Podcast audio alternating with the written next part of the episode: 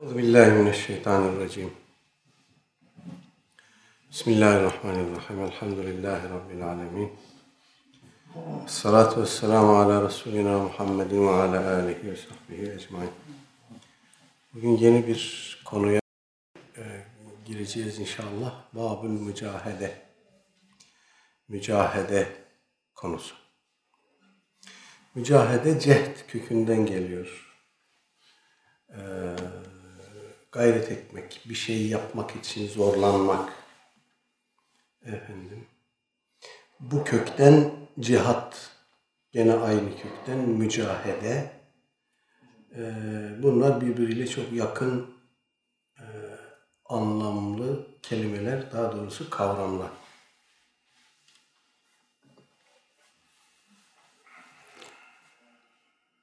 Birer İslami ıstılah olarak e, cihat deyince biz daha çok düşmanla savaşı, kıtali anlıyoruz. Mücahede deyince de kişinin kendi nefsiyle e, yaptığı mücahedeyi, mücadeleyi anlıyoruz. Mücahede daha çok tasavvufi ıstılahta kullanılıyor, tasavvufi terminolojide kullanılıyor. Efendim, cihat daha çok fıkhi bir kavram olarak e, amelle ilgili bir kavram olarak dikkatimizi çekiyor. Asıl olan bu iki kavramı da dengesinde tutabilmekte. Cihadı da, mücahedeyi de dengeli bir e, biçimde götürebilmek asıl olan. Bir taraftan cihadı vurgulayıp mücahedeyi ihmal etmek ifrat bir tavır doğuruyor. Öbür taraftan cihadı ihmal edip mücahedeyi vurgulamak da tefrit bir tavır doğuruyor. Önemli olan bu işi dengesinde götürebilmekte. Ecdadımız bu işi e, tabir yerindeyse bir iş bölümüyle yapmış. Başka türlü de bu mümkün değil zaten. Yani mücahede ile meşgul olanlar var. Bunların arasında aynı zamanda cihat edenler de var efendim veya cihatla meşgul olanlar var. Bunlar arasında aynı zamanda mücahedeyi de ihmal etmeyenler var. Fakat bir e, bölük insan var ki, bir grup insan var ki bunların işi cephede cihad etmek, savaşmak, düşmanla fiilen mukatele etmek. Bunların birinci derecede sorumluluğu bu. E, bir grup insanda var ki efendim mücahede tarafına yoğunlaşıyorlar. Efendim e, her ikisini de toplumun, İslam toplumunun ihmal etmeden yürütmesi gerekiyor. Mücahede kişinin daha ziyade kendi içine dönük bir efendim e, mücadeleyi ifade ederken cihat dışa dönük bir mücadeleyi ifade ediyor. Her ikisinde de bir münkerin ortadan kaldırılması var hakkın, hakikatin, salih amelin, faydalı olan şeyin e, emredilmesi ve hakim kılınması var.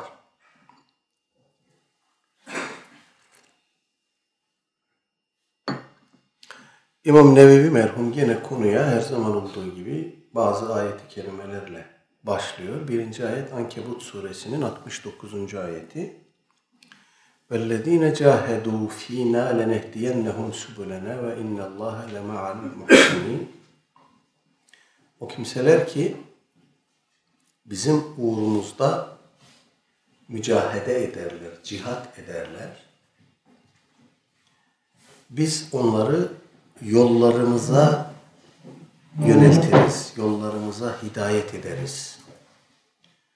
Ve şüphesiz ki Allah Teala mutlak surette muhsinlerle beraberdir. Evet buradan ne anlamamız lazım? Buradaki vellezine cahedu cihadı mı anlatıyor, mücadeyi mi anlatıyor? Her ikisini de anlatıyor.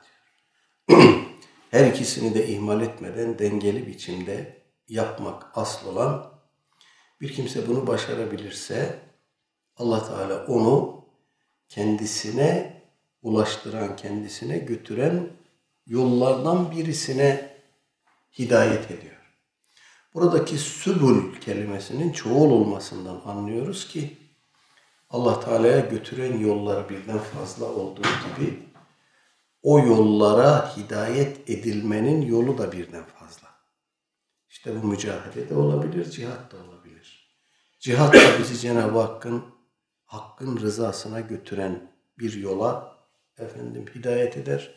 Mücahede de aynı şekilde Allah Teala'nın rızasına, hoşnutluğuna götüren bir yola bizi sevk eder. Önemli olan kişinin e, kendi mükellefiyet sınırları içerisinde ve kendi gücü, kuvveti, vüsati çerçevesinde her ikisini de ihmal etmeden yapabilmesidir. E, bunu böyle bir kalemde söyleyip geçiyoruz. Mücahede şudur, cihat budur diye ama bunların çok detay, önemli detayları ve açılımları var. Yani cihadın bir ahkamı var, mertebeleri var kendi içerisinde. Efendim mücahedenin bir ahkamı var, bir yolu yöntemi var, bir metodu var. O da kendi içerisinde ayrı bir dünyayı teşkil ve ifade ediyor. Dolayısıyla bunları yüzeysel ve teorik şeyler olarak okuyup geçmektense bunlar nasıl yapılır, nasıl uygulanır insanın hayatında efendim e, nasıl tatbik edilir? Bunu doğrudan doğruya asr-ı saadete bakarak Aleyhisselatü Vesselam Efendimizin efendim e, ve ashab-ı kiramın gösterdiği örnekliğe bakarak kavrayacağız. Oraya baktığımızda her ikisini de zaten dengeli bir şekilde görüyoruz. Onlar cihadı da, mücahedeyi de, düşmanla savaşı da, nefisle mücadeleyi de dengeli biçimde götürmüşler. Bu iş nasıl yapılır diye merak eden dönüp onlara bakacak. İkinci olarak onlardan daha sonra ümmeti Muhammed'in e, müesseseleşme dönemi dediğimiz dönem bu çok önemli bir dönem. Yani e, ümmetin hayatında asr-ı saadet kurucu bir aşamayı, inşa aşamasını teşkil ediyor. Orada İslam devletinin, İslam medeniyetinin, İslam kültürünün temelleri atılıyor ve ilk nüveleri ortaya konuyor. Onlardan sonraki dönemlerde ilimlerin tesisi, tedvini, mezheplerin teşekkülü, teessüsü ile birlikte bunun doğrudan doğruya hayata yansıyan mekanizmalara dönüştürüldüğünü görüyoruz. İşte ilimler bu şekilde ortaya çıkıyor, kültür bu şekilde oluşuyor, tecrübe bu şekilde oluşuyor. Bu kendi içinde sözün başında ifade etmeye çalıştığım iş bölümünü getiriyor. Yani tasavvuf e, ocakları, tasavvuf kurumları ve tecrübesi bize mücahedeyi öğretiyor bunun bütün detaylarını, bütün pratiklerini, bütün neticelerini orada görüyoruz. Efendim, onu yok sayarak, o tecrübeyi, o müktesebatı yok sayarak doğrudan doğruya sahabeye ve selefe atıf yapmak meseleyi çözmüyor. Bugün bu tavrı görüyoruz biz. Selefilik dediğimiz bir e, tutum bu. Aradaki o uzun ve çok önemli asırları atlayarak doğrudan doğruya selefe atıf yapıyor. Ee, bunun doğurduğu en önemli, en büyük tehlike şudur. Daha sonra gelen kuşaklar, halef dediğimiz kuşak, müteahhirun dediğimiz sonra gelenler, selefi tam anlamadılar da, seleften tevarüs edilen şeyi belki biraz tahrif ettiler, belki biraz dönüştürdüler, dejenere ettiler de bugün işimize yaramayan bir müktesebat çıktı ortaya. Dolayısıyla bugün bizim yeniden bunları atlayarak, bunları bypass ederek selefe dönmemiz lazım.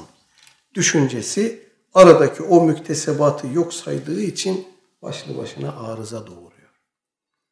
Çünkü selefi onlar anlamadıysa biz nasıl anlayacağız? bizim oluşturacağımız tecrübe nasıl oluşacak? Müteahhirin dediğimiz o insanlar o ilimleri tesis ederken, o tecrübeyi ortaya koyarken selefe efendim e, kapıları kapattılar mı? Kendi başlarına yeniden bir şeyi mi tesis ettiler? Hayır. Onlar Selefi Salihinin izini ihlasla, samimiyetle, sadakatle ve ehliyetle sürdürdüler. Selefi Salihinden alınabilecek bir ders varsa eğer, Selefin tabir yerinde olur mu bilmiyorum teorisinden ortaya konacak bir pratik varsa eğer, işte o halefin, müteahhirinin pratiğidir. Ona alternatif, ona yabancı, ona zıt, ona aykırı başka bir alternatif ortaya konabilir mi? Konamaz. Olsaydı böyle bir şey mümkün olsaydı bu ümmet uzun tarihi boyunca bunu yapardı. Onun için selefe atıf yapalım buna itirazımız yok ama önce şu soruyu soralım. Niye selefe atıf yapıyoruz? Müteahhirin saptıysa nerelerde saptı? Bunu gerçekten bir sapma olarak tespit edebiliyor muyuz, ispat edebiliyor muyuz? Ki aradaki o asırları atlayarak selefe vurgu yapalım. Kaldı ki selefi bize aktaran da müteahhirin. Elbette. Eğer seleften örneklik edinmek, selefi örnek almak istiyorsak müteahhirin nasıl yaptıysa öyle yaparak yapacağız bunu. O aradaki asırları yokmuş gibi 1300-1200 asrı, 1200 seneyi yokmuş gibi kabul edip, farz edip birdenbire selefe e, sıçrama yapmak belki teorik olarak mümkündür, teorik olarak doğrudur, iş görür ama pratik olarak bunun doğuracağı ve doğurduğu neticeleri biz bugün çok acı biçimde yaşıyoruz. Selefe ittiba adı altında ortaya konan şey tam anlamıyla bir sapmadır. Tam anlamıyla bir bid'at e, teşekküldür. Dolayısıyla gerek cihat bağlamında gerek mücahede bağlamında Selefi Salihini, sahabe-i kiramın ve Efendimizin rehberliğini e, bugünün dünyasına taşımak istiyorsak, bugün hayatımıza efendim aktarmak istiyorsak müteahhirinin izlediği yolu izleyerek yapacağız bunu. Zira bizim bugün bu müktesebatla, bu seviyeyle, bu yeterlilikle ya da bu yüzeysellikle bizim bugün selefi anlama uğruna ortaya konmuş o çabayı efendim tekrar etmemiz, o cehdu gayreti yeniden ortaya koymamız mümkün değil. Aradaki bu asırları atlayarak, İslami ilimlerin müktesebatını atlayarak, müteahhirinin tecrübesini atlayarak selefi salihine ulaşamayız. Bunun imkanı yok. Evet dolayısıyla Cenab-ı Hakk'a ulaştıran o yollara bizim de hidayet e, edilmemiz, o yollara bizim de sevk edilmemiz ancak e, Allah Teala uğruna hakkıyla nasıl cihad edilir, nasıl mücahede edilir? Bunu tecrübemizden, tarihi tecrübemizden ve hafızamızdan yola çıkarak yapmamız lazım yeniden Cenab-ı Hakk'a ulaştıran bir yol keşfedecek halimiz yok. Olabilecek olanları, mümkün olanları ve Cenab-ı Hakk'ın muradına uygun olanları zaten yaptılar, gösterdiler, ortaya koydular. Aksi olduğu zaman ne oluyor? Şu oluyor. Aleyhisselatü Vesselam Efendimiz buyurmuş ki ben insanlar La ilahe illallah Muhammedur Resulullah diyene kadar onlarla cihad etmekle emrolundu. Sahih bir hadis.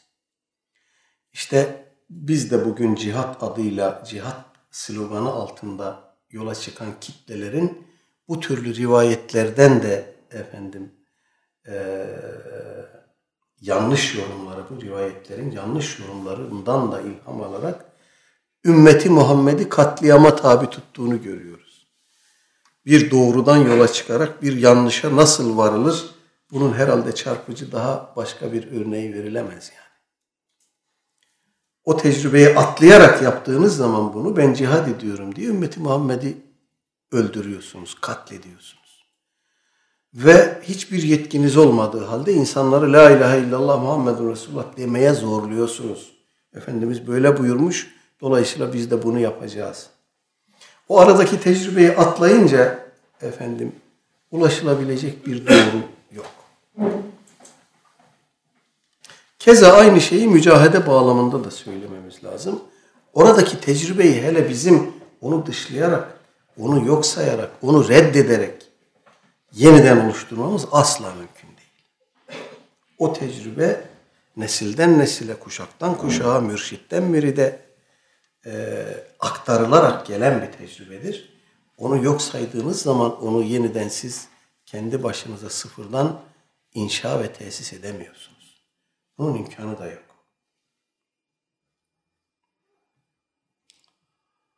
Evet. İkinci ayet-i kerimemiz Hicr suresinin 99. ayeti.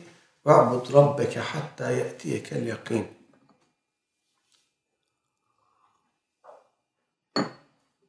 Ölüm sana erişinceye kadar Rabbine kullukta devam Rabbine kulluk et.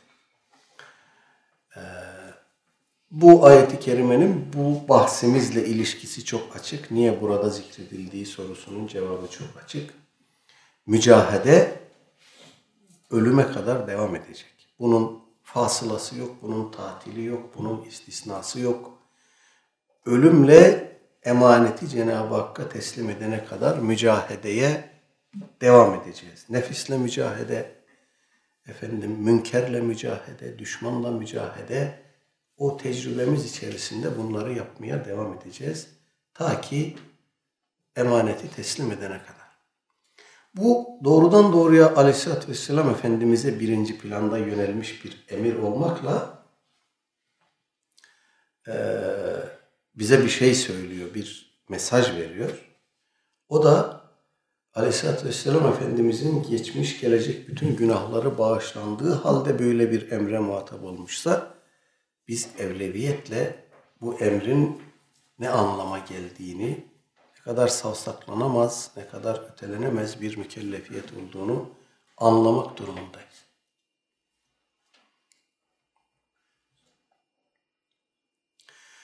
Üçüncü ayeti kerime Müzzemmil suresinin sekizinci ayeti. وَذْكُرِ اسْمَ رَبِّكَ وَتَبَتَّلْ اِلَيْهِ تَبْتِيلًا Rabbinin adını zikret ve bütün varlığınla yalnızca ona yönel. Tebettül e, soyutlanmak demek.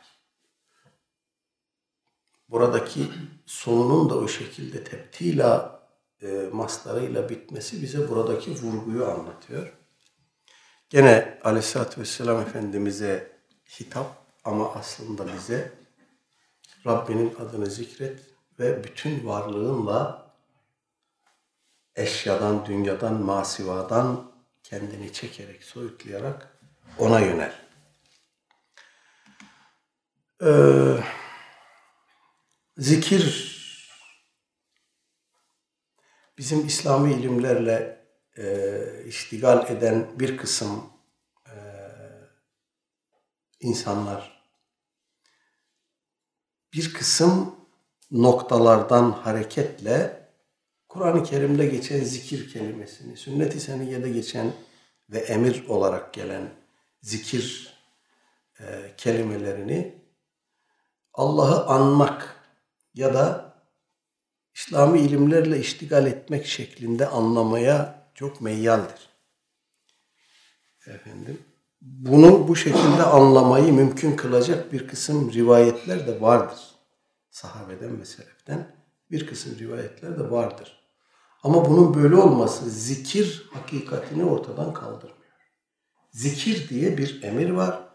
Cenab-ı Hakk'ın zikri diye bir ibadet var. Efendim Birazdan hadis-i şerifleri geldiğinde bunu detaylarıyla göreceğiz.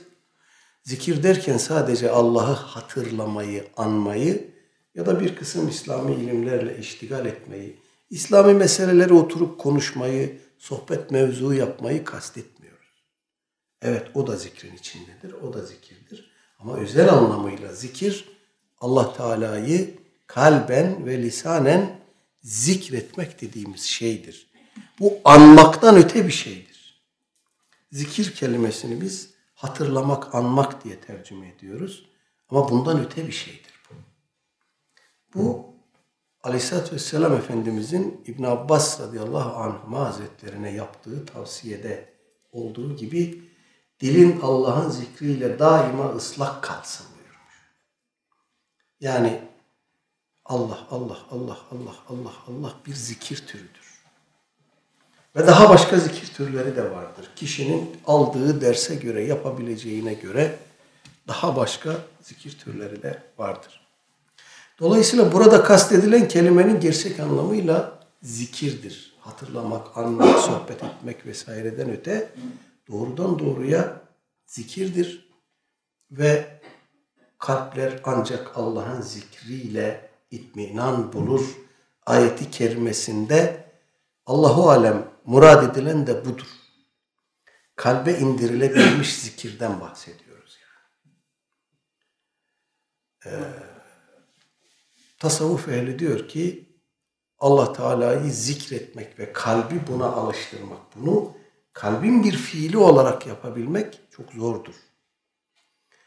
Bu önce dilin zikriyle başlar ve mekanik bir şey olarak başlar. Ne kadar çabalarsanız çabalayın bir süre sonra havatır dediğimiz şeyi yaşarsınız. Yani diliniz Allah Allah dediği halde aklınızdan kalbinizden başka şeyler geçivermekte olduğunu fark edersiniz. Efendim. Ama böyle olmasına rağmen devam edin. Buna devam edin. Çünkü bir şeyin tahkikine ulaşmak taklidiyle mümkündür. Taklidinden geçer. Taklit olmadan tahkike ulaşmak mümkün değil.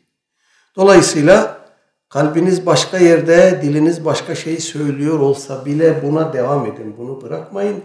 Bir süre sonra bu sizi alacak, dilinizle kalbinizin oryantasyonuna götürecek, onların koordinasyonuna götürecek. Onlar beraberce bu işi yapmaya başlayacaklar. İşte asıl olan budur. Ee, ve bunun ideal noktası da masivadan tamamen çekilerek Cenab-ı Hakk'a bütün varlığıyla yönelmektir. Bu demek değildir ki dünyayı ve dünya ile ilgili olan şeyleri efendim ilgi alanımızın dışına çıkaralım. Hayır. Dünyayı kalbimizin dışına çıkaralım demektir bu. Dünya ile ilgimiz kesilmeyecek. Yaşamakta olduğumuz bir hayat var ve buradaki sorumluluklarımız var. Efendim dolayısıyla onları yaparken aynı zamanda halk içinde hakla beraber olmak diye ifade edilen haldir bu. Ee, bütün bunları anlatmak, konuşmak, öğrenmek, teorik olarak nakletmek kolaydır. Efendim, yapabilmek gerçekten çok zor. Ee, eğer kolay olsaydı bunlar doğrudan doğruya Aleyhisselatü Vesselam Efendimiz'e yönelik bir emir ve de vurgulu, tehkitli bir emir olarak gelmezdi. Ve tebettel ileyhi tebtila. Bütün varlığınla ona yani. Dolayısıyla bu türlü naslar bizi arkadaşlar özellikle bu, bu sekülerleşen dünyada bizi vakum gibi içine sürekli çekmekte olan bu dünyada bu türlü naslar bize e, oksijen çadırı gibi gelmeli. Bunların bize anlatmak istediği şeyi hissetmek bile başlı başına önemlidir. Hissetmek. Başlı başına önemlidir. Dünyaya bizi o vakum gibi içine çekmekte olan dünyaya direnebilmek efendim eee İmam Suyuti için söylerler. Başka alimler için söylerler. Özellikle de meşhur kamus sahibi, e, İthaf-ı Müttekin sahibi İmam Zebidi için söylenen bir şey bu. Hayatının belli bir döneminden sonra bütün herkesle irtibatını kesmiş. Evine kapanmış, inzivaya çekilmiş yani. İmam Suyuti merhum inzivaya çekildiğinde telifatla meşgul olmuş. Bugün elimizde bulunan, elimize ulaşan eserlerinin büyük bir kısmını bu inziva hayatında yazmış. Ama İmam Zebidi öyle değilmiş. Onun inzivası külliyen telifattan da soyutlanarak yaşadığı bir inziva olmuş. İmam Zebidi'nin hayatı çok enteresandır. E, şer'i ilimlerde döneminin kutup yıldızıymış İmam Zebidi. efendim dünyanın dört bir tarafından ziyaretçileri, idarecilerden muhipleri, gelenleri, gidenleri, hediyeleri, talebeleri efendim gittiği yere efendim talebeleriyle gidermiş ve katipleriyle gidermiş. Orada ne yaptılar? Birisini ziyarete gitti veya bir davete icabet etti. O mutlak surette o yazıcılar, katipler onun ağzından çıkan her sözü, o meclisteki her şeyi kaydedermiş. Onun bulunduğu e, ortamlar yani kaçırılmaz fırsatlarmış. Bunun için sürekli kaydederlermiş. Ne söylediğine, nasıl tepki gösterdi, nasıl hareket etti işte bütün ahvalini orada cereyan eden her şeyi yazarlarmış. Yöneticilerden ve zenginlerden çok büyük miktarlarda hediyeler gidermiş İmam Zebidi'ye. O da bunları dağıtırmış. Fakat o inziva aşaması geldiği zaman ne bir ziyaretçi kabul etmiş, ne bir hediye kabul etmiş, ne de gelen sorulara cevap vermiş. Tamamen kapatmış kendisini dünyaya ve Rabbine yönelmiş. Bu onun tabii kişisel tercihi. Efendim e, İmam Şafii Hazretlerinin de ömrünün sonlarına doğru böyle bir inzivaya yönelme niyetinde olduğunu biliyoruz. Fakat daha sonra istişare ettiği bir kısım ehlullah demişler ki sen bunu yapma. Senin bunu yapmaya hatta hakkın da yok. Bu ümmetin sana ihtiyacı var. Senin ilmine, senin iştihatlarına, fetvalarına, eserlerine ihtiyacı var senin yetiştireceğin talebelere ihtiyacı var. Sen inzivaya çekilme. işini yap. Dolayısıyla bunları biz İmam Zebidi'nin bu tercihini, İmam Suyuti'nin tercihini ve diğerlerini 63 yaşına geldikten sonra Efendimiz 63'ünde vefat etti diye inzivaya çekilip efendim çilehaneye inip oradan bir daha çıkmayanlar var mesela.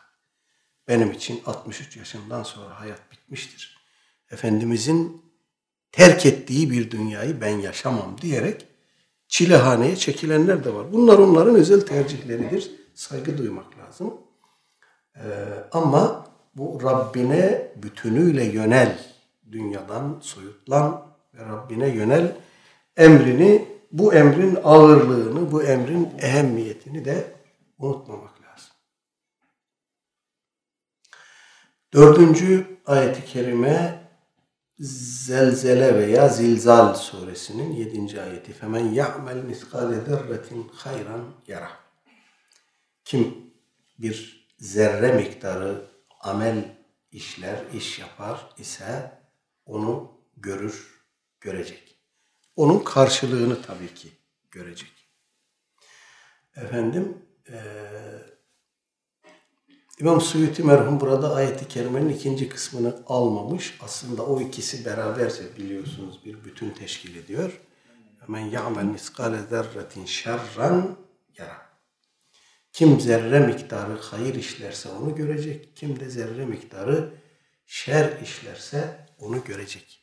Dolayısıyla mücahede başlığının altında sanki ikisinin birlikte zikredilmesi daha bir evfak eskilerin tabiriyle daha bir uygun düşüyor buraya. Biz o ikisini birlikte ele alalım, birlikte efendim değerlendirelim.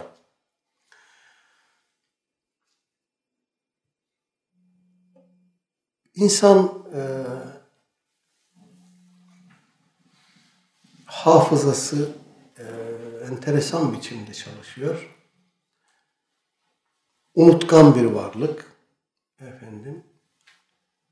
E, bazen hiç ehemmiyet vermeden yoldan geçen bir fakire cebinden çıkarıp verdiği 1 lira, 2 lira, 10 lira, 20 lira onun hayatında hiçbir şey ifade etmez. Veya karşıdan karşıya geçmekte zorlanan bir muhtacı, bir engelliyi tutup elinden karşıya geçirmek sıradan bir iştir. Günlük hayatın akışı içerisinde sıradan bir iştir. Eskiler bunu e, yere düşmüş bir kağıt parçasını oradan kaldırıp ayak basılmayacak bir duvar deliğine sokmak e, fiiline kadar yapmışlar. Kur'an-ı Kerim kağıda basılıyor, Mushaf-ı Şerif kağıda basılıyor. Bu da bir kağıttır. Mushaf hürmetine bu kağıdı buradan alayım çiğnenmesin. duvarın deliğine ayak basılmayacak bir yere koyayım gibi bir hassasiyetle efendim yapmışlar, yaşamışlar hayatı. Dolayısıyla günlük hayatın akışı içerisinde yaptığımız bu tarz küçücük işler ya da tam tersi günlük hayatın akışı içerisinde gözümüzün şöylece bir kayması, aklımıza şöylece bir gelip gidiveren bir fikir, bir düşünce, bir fotoğraf karesi, efendim, birisine gösterdiğimiz bir davranış, çok önemsemeden yaptığımız bir iş. Ee, yoldan geçerken farkında olarak ya da olmayarak çarpıp dengesini bozduğumuz bir adam, bir çocuk, bir yaşlı. Küçük işler bunlar. Ama bunlar hepsi yazılıyor. Hatta bunlardan daha küçükleri de yazılıyor.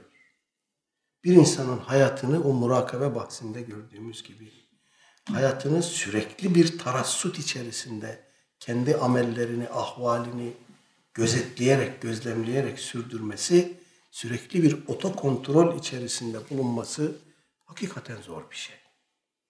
Yani bu ayet-i kerimede Cenab-ı Hakk'ın zerreyi dikkatimize sunarak vakayı anlatması bize hiç şüphesiz bir şey söylüyor. Yaptığınız her ne fiil olursa olsun karşılığını göreceksiniz de buyurabilirdi. Öyle de buyurmuş. Tekin bu anlama gelen ayetler var malum. Ama burada miskale zerre, zerre ağırlığı şey. İşte o güneşin efendim bir ışık huzmesi içerisinde bize gösterdiği zerreler, uçuşan toz zerreleri, işte o.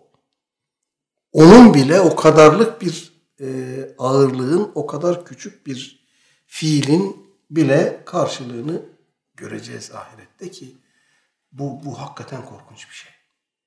Hayır bahsinde de korkunç bir şey, şer bahsinde de, mükafat bahsinde de, ceza bahsinde de korkunç bir şey. Bu hassasiyetle yaşama kıvamına Cenab-ı Hak bizi ulaştırsın.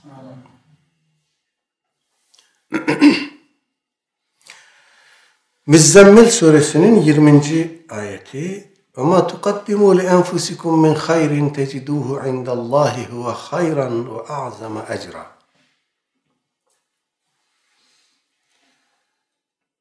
kendi nefsiniz için hayır olarak önceden gönderdiğiniz şey. Her neyse. Teciduhu indallahi onu Allah indinde bulacaksınız. Ve hayran ve a'zama ecran. Yaptığınız o hayırlı iş efendim Allah katında katlanarak size mükafat halinde dönecek. O yaptığınız işin birebir karşılığını görmek değil. O yaptığınız iş katlanmış ve daha hayırlı bir ecir olarak, mükafat olarak size dönmüş vaziyette göreceksiniz. Bu da Cenab-ı Hakk'ın lütfudur, ikramıdır, ihsanıdır. Bildiğiniz gibi Allah Teala kullarına karşı, mümin kullarına karşı son derece merhametli. İşlediğimiz bir günaha karşılık, bir e, kötü fiile karşılık bize bir günah yazıyor. Ama işlediğimiz bir hayırlı fiile, salih amele karşılık bize onu katlayarak yazıyor. Ona yüze, yedi yüze, bazen oruçta olduğu gibi hesapsız katlayarak efendim e, muhafaza ediyor. Dolayısıyla kula düşen Cenab-ı Hak nezdinde birikmekte olan bu hazineyi sürekli büyütmeye bakmaktır ki e, cennette pişmanlık var mıdır? Cennette inkisar var mıdır? Cennette hüsran var mıdır? Vardır. Cennet tabaka tabakadır. Alt tabakalarda bulunanlarda bir hüsran sürekli olacak. Niye biz daha fazlasını yapmadık da o yukarı e, mertebelere ulaşamadık diye sürekli bir inkisar vardır. Dolayısıyla orada o inkisarı yaşamaktansa ve hele Allah korusun cehennem azabına çarptırılmak gibi bir e, hüsran yaşamaktansa burada ne biriktirebiliyorsak onu gönderip Cenab-ı Hak nezdinde katlanarak muhafaza edilmesini sağlamayı, sağlamanın yollarına bakmamız lazım. Bu da bizi bu ayeti kerimede bu konuda uyarıyor. Ve nihayet konuyla ilgili son ayeti kerime Bakara suresinin 273.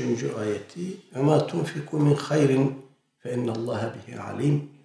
Hayır olarak, infak olarak ne yaparsanız Allah Teala onu bilir. Allah Teala'nın bilmesi demek, ondan haberdar olması demek, onu bizim adımıza kaydetmesi ve nemalandırması demektir. Buradaki mesaj bu.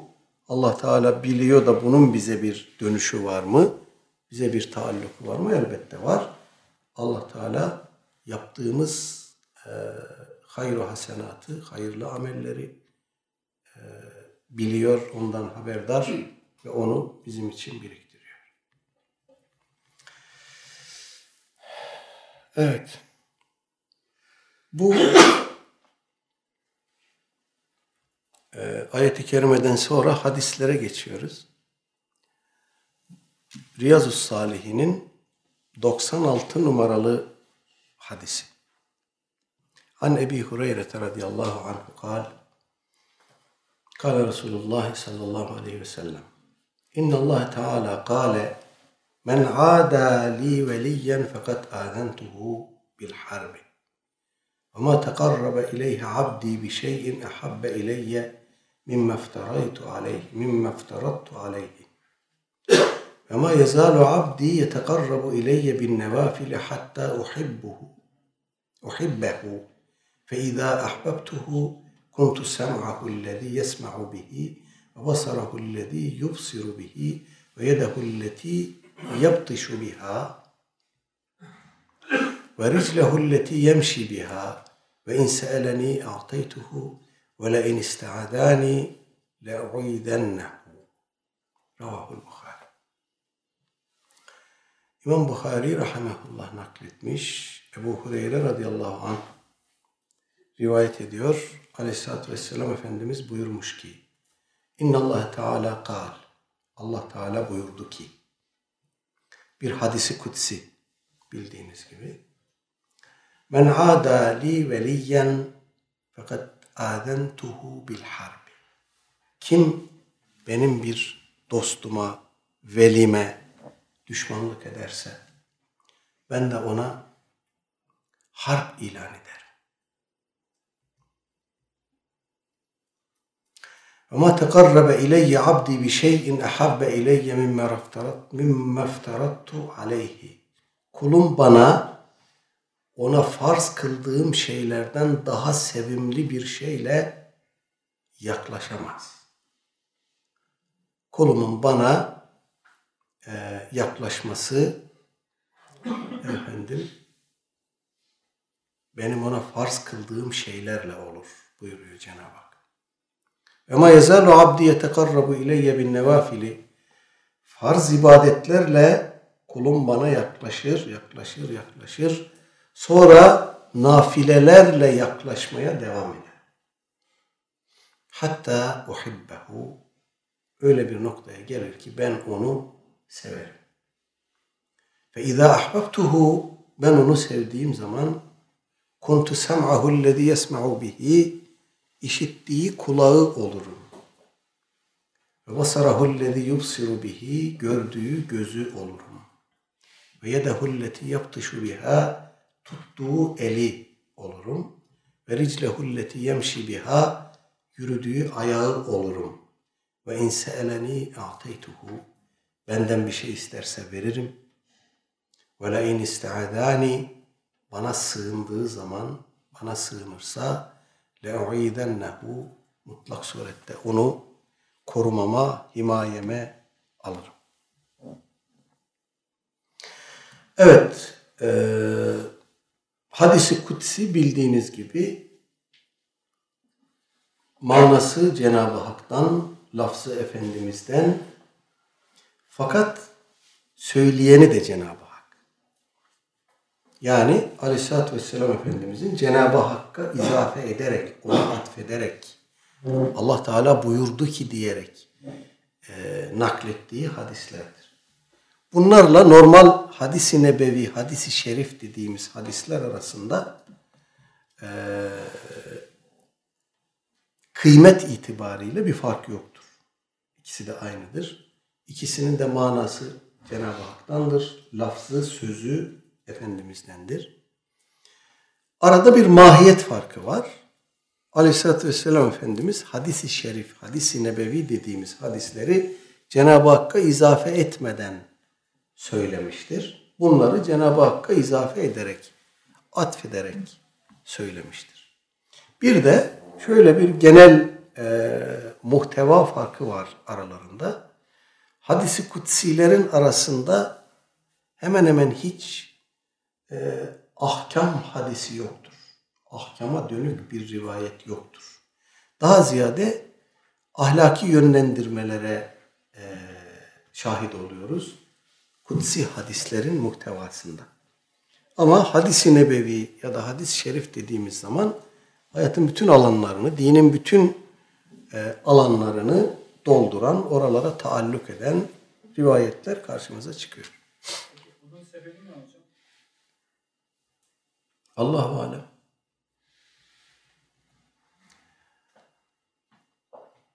Allah Teala burada men ada li veliyen fakat adentuhu bil harb buyuruyor. Kim benim bir velime düşmanlık ederse ben ona savaş açarım. Savaş ilan ederim. Veli arkadaşlar eee İslami literatürde ilk söylendiğinde aklımıza gelen ehlullah, evliyaullah, Cenab-ı Hakk'a yakın insanlardır. Efendim.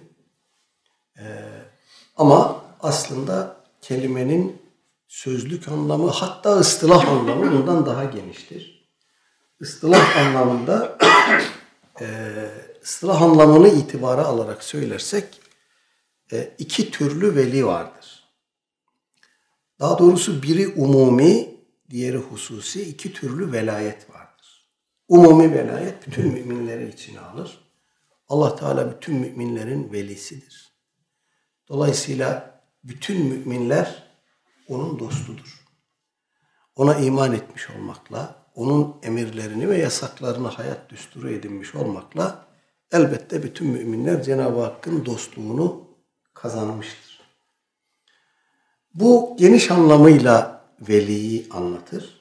Bir de dar anlamıyla, özel anlamıyla veli var ki o da işte bu hadisi şerifte anlatılan şeyleri hayatında uygulamış, uygulayabilmiş insandır. Geniş anlamda veli Cenab-ı Hakk'ın kendisine yüklediği farz ibadetleri, farz mükellefiyetleri yapan insandır. Bu velayetin en aşağı mertebesidir bu mertebeden itibaren esas hadis-i şerifte, hadisi kutsi'de anlatılan şey tahakkuk ediyor ki e, onun farz ibadetler üzerine bina edilen bir mazhariyet olduğunu, bir meziyet olduğunu bir kere vurgulayalım. Farz ibadetler işin belki tabir yerindeyse asgari seviyesidir, olmazsa olmazıdır. Cenab-ı Hak için de en sevimli olan budur. Bunları bir hakkın yerine getirdiği zaman bir kişi umumi anlamda Cenab-ı Hakk'ın velisi olmuştur. Burada dikkat etmemiz gereken bir şey var. Ee, insan beşer, şaşıyor. Günah işlemeye meyyal, nefis ve şeytan gibi iki tane de çeldiricisi var, iki tane düşmanı var. Dolayısıyla e, günah işliyor. Unutarak, yanılarak, ihmal ederek. Amden ya da sehven günah işliyor. Efendim. Fakat mümin odur ki günahında ısrar etmez. İşlediği günahtan dolayı pişman olur. Tevbe eder. Bir daha işlememeye söz verir ve istiğfar eder. O günahtan dolayı bağışlanma diler. Ee, eğer kişi işlediği günahta ısrar etmeye başlarsa, bu tekrar ede ede ede ede küçük günah kategorisinde olan bir şey bile olsa tekrar ediliyor olması dolayısıyla bizatihi o büyük günah kategorisine giriyor. Ve kulun onu ısrarla yapmaya devam etmesi Cenab-ı Hakk'ın dostluğundan mahrum bırakılmaya kapı açar. Yani normalde biz bir günah işlediğimizde ne oluyor? Masiyet bunun Arapça karşılığı, Arapça aslı masiyet isyanla aynı kökten geliyor. Allah Teala yapma dedi, ben yaptım. Bunu yapmakla Cenab-ı Hakk'a muhalefet ettim. Yapma dedi, ben yaptım. Pişman olur, tevbe eder, istiğfar edersem kulvarıma geri dönerim. Etmezsem, onda devam edersem, ısrar edersem Allah'a isyan etmeye, muhalefet etmeye devam ediyor olurum. İşte bu tehlikeli bir süreçtir. Bir günahta ısrar ve devam tehlikeli bir süreçtir. Çünkü o sürekli olarak kalpteki o siyah noktaları artıran bir şeydir. O arttıkça Cenab-ı Hakk'a muhalefet, Cenab-ı Hakk'a isyan, Allah korusun kişinin tavrı haline gelmeye başlar. Karakter yapısı olmaya başlar. İşte bu tehlikeli bir şey. Dolayısıyla Allah Teala'ya muhalefet etmekten sakınmak lazım. Bilmeliyiz ki işlediğimiz her günahta Cenab-ı Hak'tan uzaklaşıyoruz. Onun rahmetinden, onun velayetinden, onun ismetinden uzaklaşıyoruz. Tevbe istiğfar etmekle tekrar oraya dönüyoruz. Ama etmezsek o uzaklaşma vetiresi devam ediyor. Belki şeytan bizi bu günah işleme konusunda şöyle bir telkinle yanıltıyor olabilir. Cenab-ı Hakk'a bir kulun mesafesi sabittir. Günah işler, tevbe eder. O mesafesi, o noktası sabittir. Hayır, sabit değil. Kulun Cenab-ı Hakk'a olan mesafesi sabit değil. Oynak. Eğer ibadete, taate ve buradaki gibi nafile ibadetlere devam ederse yaklaşmaya devam eder. İsyana, masiyete, günaha devam ederse uzaklaşmaya devam eder. Bu sabit ve müstekar bir konum değil. Bunu unutmamak lazım. Evet, kulun Cenab-ı Hakk'a yaklaşması farz ibadetlerle Cenab-ı Hakk'ın en fazla razı olduğu, hoşnut olduğu farz ibadetlerle yaklaşması. Sonra nafile ibadetlerle bana yaklaşmaya devam eder buyuruyor Cenab-ı Hak ki bu artık işin e, hususi anlamda velayet boyutuna doğru giden e, efendim aşamasıdır. Bu aşama Cenab-ı Hakk'ın kulu sevmesiyle e, kemal noktasına ulaşır. Burada bize bir ihtar var dikkat edin. Allah Teala farz ibadetlerle kendisine yaklaşmasını kulunun seviyor. Ama bu aşamada henüz kul Allah Teala'nın muhabbetini hak etmiş değil. Bu önemli bir şey. O muhabbeti ne zaman hak ediyor? Nafile ibadetlere devam ederek Cenab-ı Hakk'ın kendisini seveceği aşamaya gidiyor, onu elde ediyor. Bu noktaya dikkat edelim. Allah Teala buyuruyor ki fe ida ahbabtuhu ben kulumu sevdiğim zaman kuntu sem'ahu ellezî yesma'u bihi onun kendisiyle işittiği kulağı olurum. Ve diğer azaları devam ediyor. Gözü, eli ve ayağı ile devam ediyor. Bunlar arkadaşlar açıktır ki mecazdır. Mecazi ifadelerdir. Peki Cenab-ı Hak acaba burada neyi murad ediyor? Neyi kastediyor? Bunu iki türlü anlamak mümkündür. Birincisi Allah Teala bu sevdiği veli kulunun gözünden, kulağından, elinden, ayağından razı olmayacağı fiillerin sadır olmasına müsaade etmiyor. O azalarını, kulun o azalarını korumaya alıyor. Dolayısıyla kul Cenab-ı Hakk'ın muhafazasına girmiş oluyor. Peygamberler masumdur, veliler mahfuzdur sözünün gerekçesi budur. Fakat burada bir önemli nokta var. Onu mutlaka vurgulamamız lazım. Ee, Cenab-ı Hakk'ın bir kulun işiten kulağı, gören gözü, tutan eli, yürüyen ayağı olması. O kulun beşer formatından çıkıp melekleşmesi anlamına gelmiyor.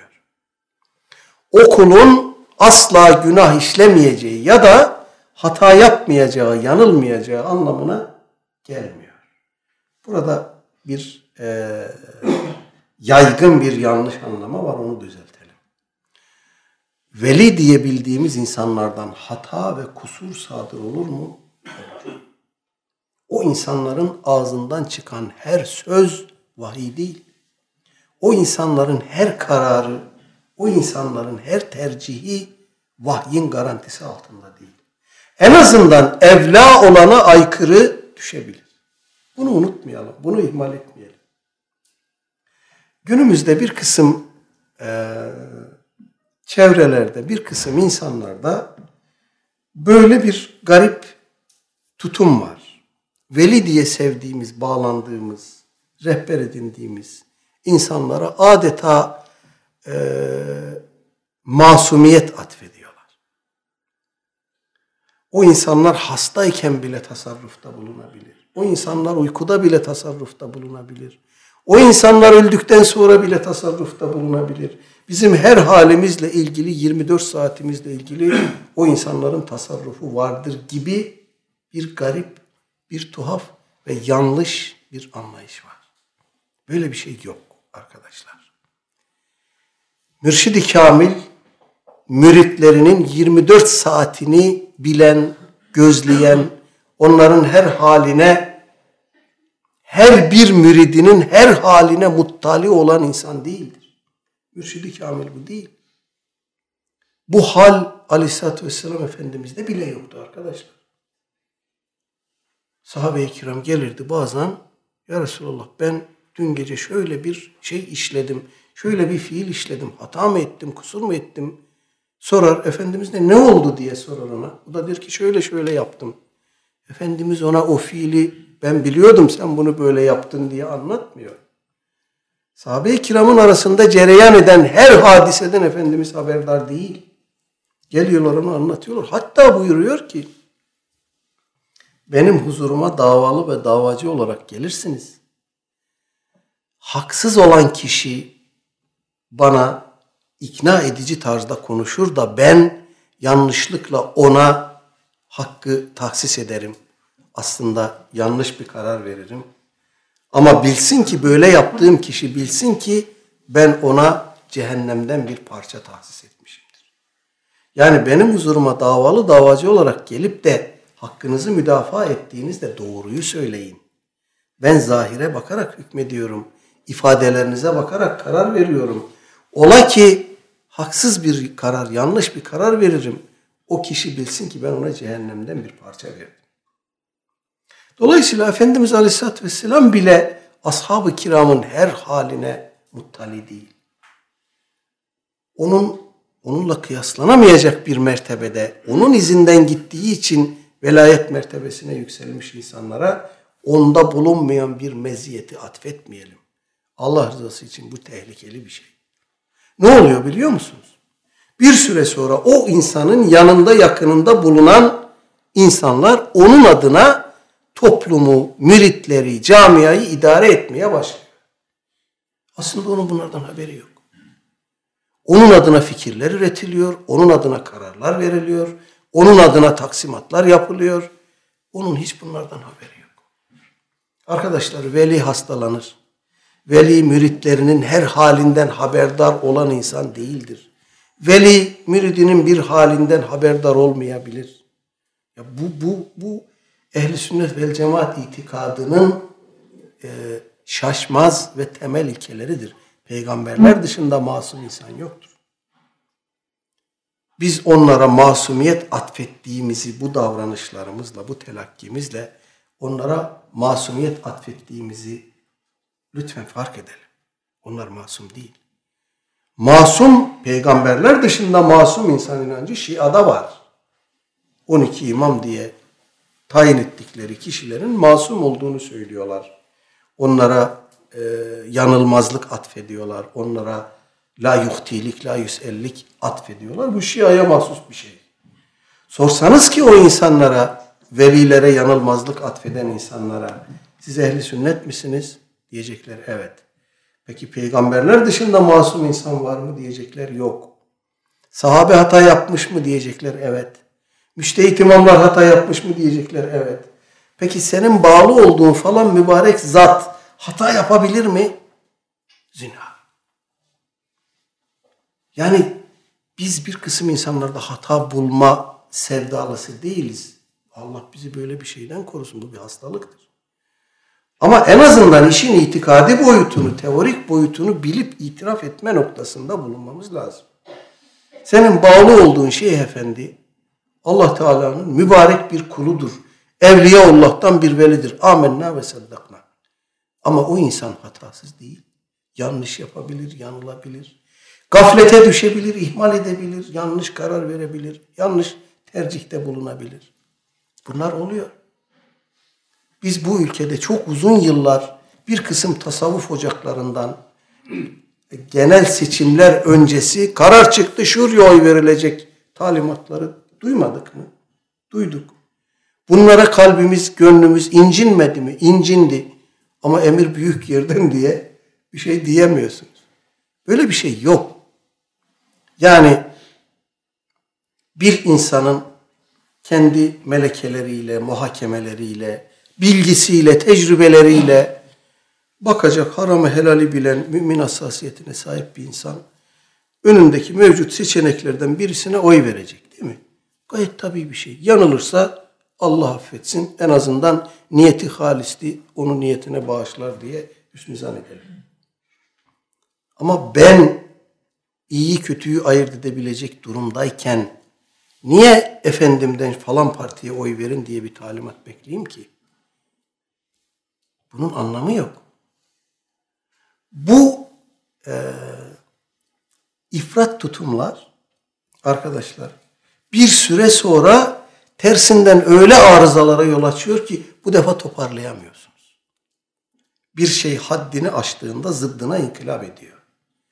Bütün ömrünü, hayatını, kararlarını, günlük hayatla ilgili, ailesiyle ilgili, maişetiyle ilgili kararlarını Şeyh Efendi'ye danışan insanlar, bu kadar hassas insanlar öyle bir gün geliyor ki şeyhi de, tasavvufu da, tarikatı da, tasarrufu da terk edip, reddedip başka bir mecraya savruluyor.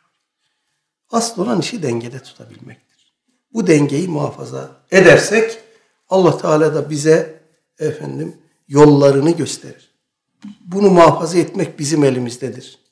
Buralardaki bir kısım yaşanan arızalar bizim arızalarımızdır. Bunları efendim dışarı çıkarak üçüncü tekil şahıstan bahseder gibi anlatmıyoruz. Bizim sorunlarımız bunlar.